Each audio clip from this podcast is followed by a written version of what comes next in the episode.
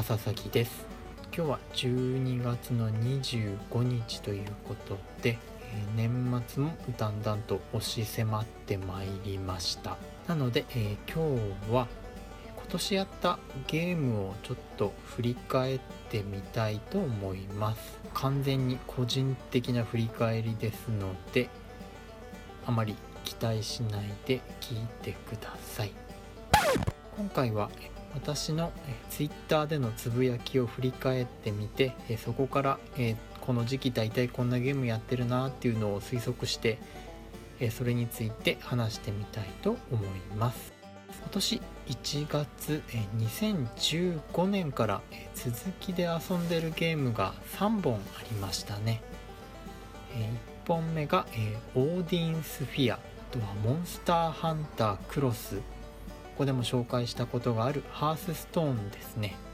オーディンスフィアは、え、2D のアクションゲームになります。ぬるぬる動くアクションゲームということで、え、当時かなり面白くてやっていました。結局最後まではいけず主人公の何人かのうち半分ぐらいは終わらせたと思うんですけれども、え、そこでやめております。モンスターハンタークロスの方は年明け早々に 3DSLL の拡張スライドパッドを買って本腰入れてやるかと思ったんですけども拡張パッドを使いこなすことができず結局外してやってましたね。来年出るモンスターハンターダブルクロスいつも遊ぶ友人がちょっとやってもいいかな的なことを言っていたので気を見てちょっと発売前にもう一度触れてみたいなとは思っております。去年一番ハマったハースストーンも引き続きやっていました。去年の最後あたりから新しい拡張のカードセットが出るということで一番昔のセットが、え、使えなくなるっていう環境の変更があるっていうアナウンスが流れておりました。なので、えー、この新しい環境になったら資産の少ない私でももうちょっと頑張れるかなと思って、え、まだかまだかと期待して待っていたんですけれども新カードが出るのが4月ということを、えー、当時の私には知る由もなかったですね。2月に入るとスクエア・エニックスから出ている RPG「生贄と雪の刹那」を遊んでおりました。こちらは、普通のオーソドックスな RPG でして戦闘がクロノトリガーに似てるっていうことでちょっと話題になったソフトです。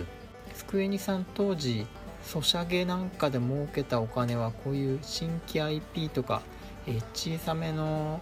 プロジェクトに、え継続的に投資していく的なことを言っていたんですけれども、えこの作品以降ちょっとそういう新しいのって聞かなくなってるので、えちょっと今後に期待したいところです。この生贄と雪の刹那も結局ラストダンジョンの手前で止まっております。3月になるとガンダムブレイカー3を遊んでおりました。こちらはガンダムゲームなんですけれどもガンダムというよりもガンプラをテーマにしたゲームになります。前作よりも、えー、パーツの組み替えですとかあとは、えー、追加パーツビルダーズパーツっていうのかな？を、えー、いろんな部位に貼り付けることができたので作れるものの幅が増えました。Twitter 上では、えー、自分の作ったオレガンダムを何体か私も公開してます。4月に入ると私個人のスーファミロンチタイトル「ロマンシングサガ2が」がプレイステーションビータでダウンロード限定のソフトとして配信が始まってそちらをプレイしておりました。ね改めてやってみると戦闘のバランスも厳しめのゲームなんですけれども当時小学生の私よくこれ頑張って最後まで結局2週3週ぐらいはしてましたので、え、当時の私を褒めてあげたいと思います。海外の RPG の、え、PS4 に移植されたゲームえディビニティオリジナル新エンハンストエディションだったかな？っていうゲームをやっておりました。これも RPG なんですけれどもディアブロのような画面構成なんですが戦闘はシミュレーションっぽい感じになります。面白かったのが戦闘の場所の環境を生かした行動が取れるということです。例えば、えー、水たまりの上にいる敵に雷属性の攻撃を仕掛けると同じ水たまりに入って全員を麻痺させたりとかそういったことができたゲームです。敵だけじゃなくて、えー、味方も巻き込まれたりしまして個人的には難易度がとっても高かったですね。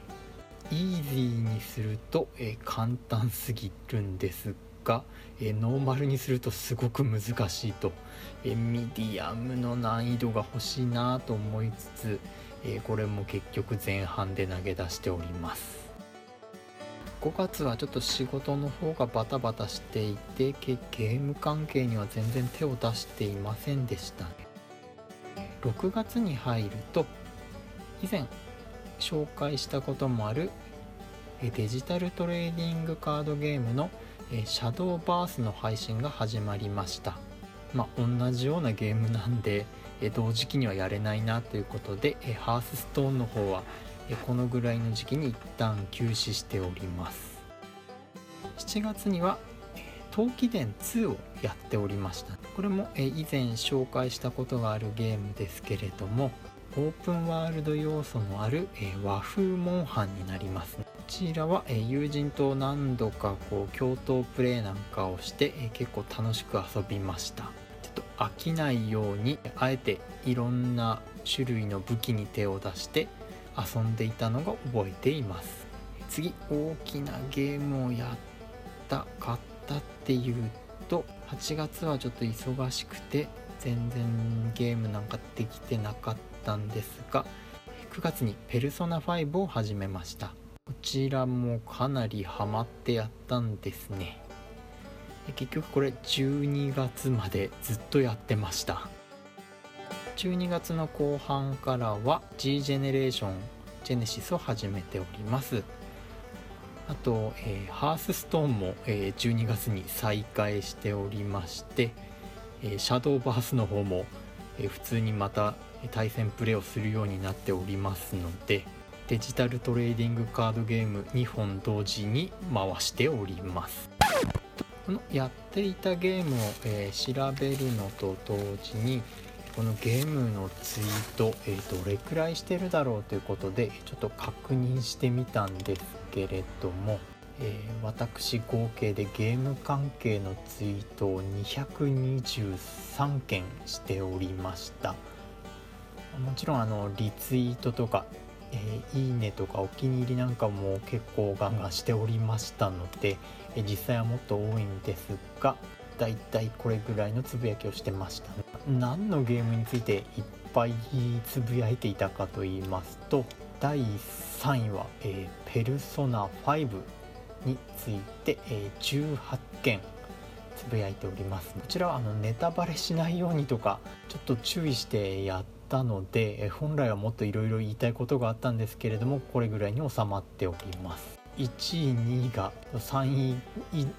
下の、えダブルスコアトリプルスコアでつぶやいておりまして第2位が、えシャドーバースについて55件ツイートしております。さらにその上を行くのが、えハースストーンについて、え71件ですね。本当にこのゲームにハマってるっていうのが、え数字からもよくわかります。ツイッ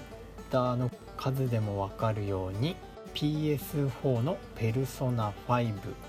あとは、えデジタルトレーディングカードゲームが2本、えハースストーンシャドーバース、えこの3つが、え私の中で2016年を代表するゲームになりますね。来年も、えー、どんなゲームやるんですかね、まあ、大きなところですと3月に、えー、モンスターハンターですとか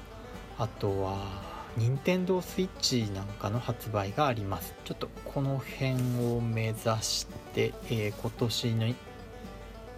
やり残しているゲームをちょっと手をつけたいと思っています。以上、えー、私の2016年のゲーム事情を紹介してみました。ご意見ご感想などがあれば、えー、Twitter にて「ハッシュタグ片隅ラジオでおつぶやきください。こちらから探しに行きます。以上笠崎でした。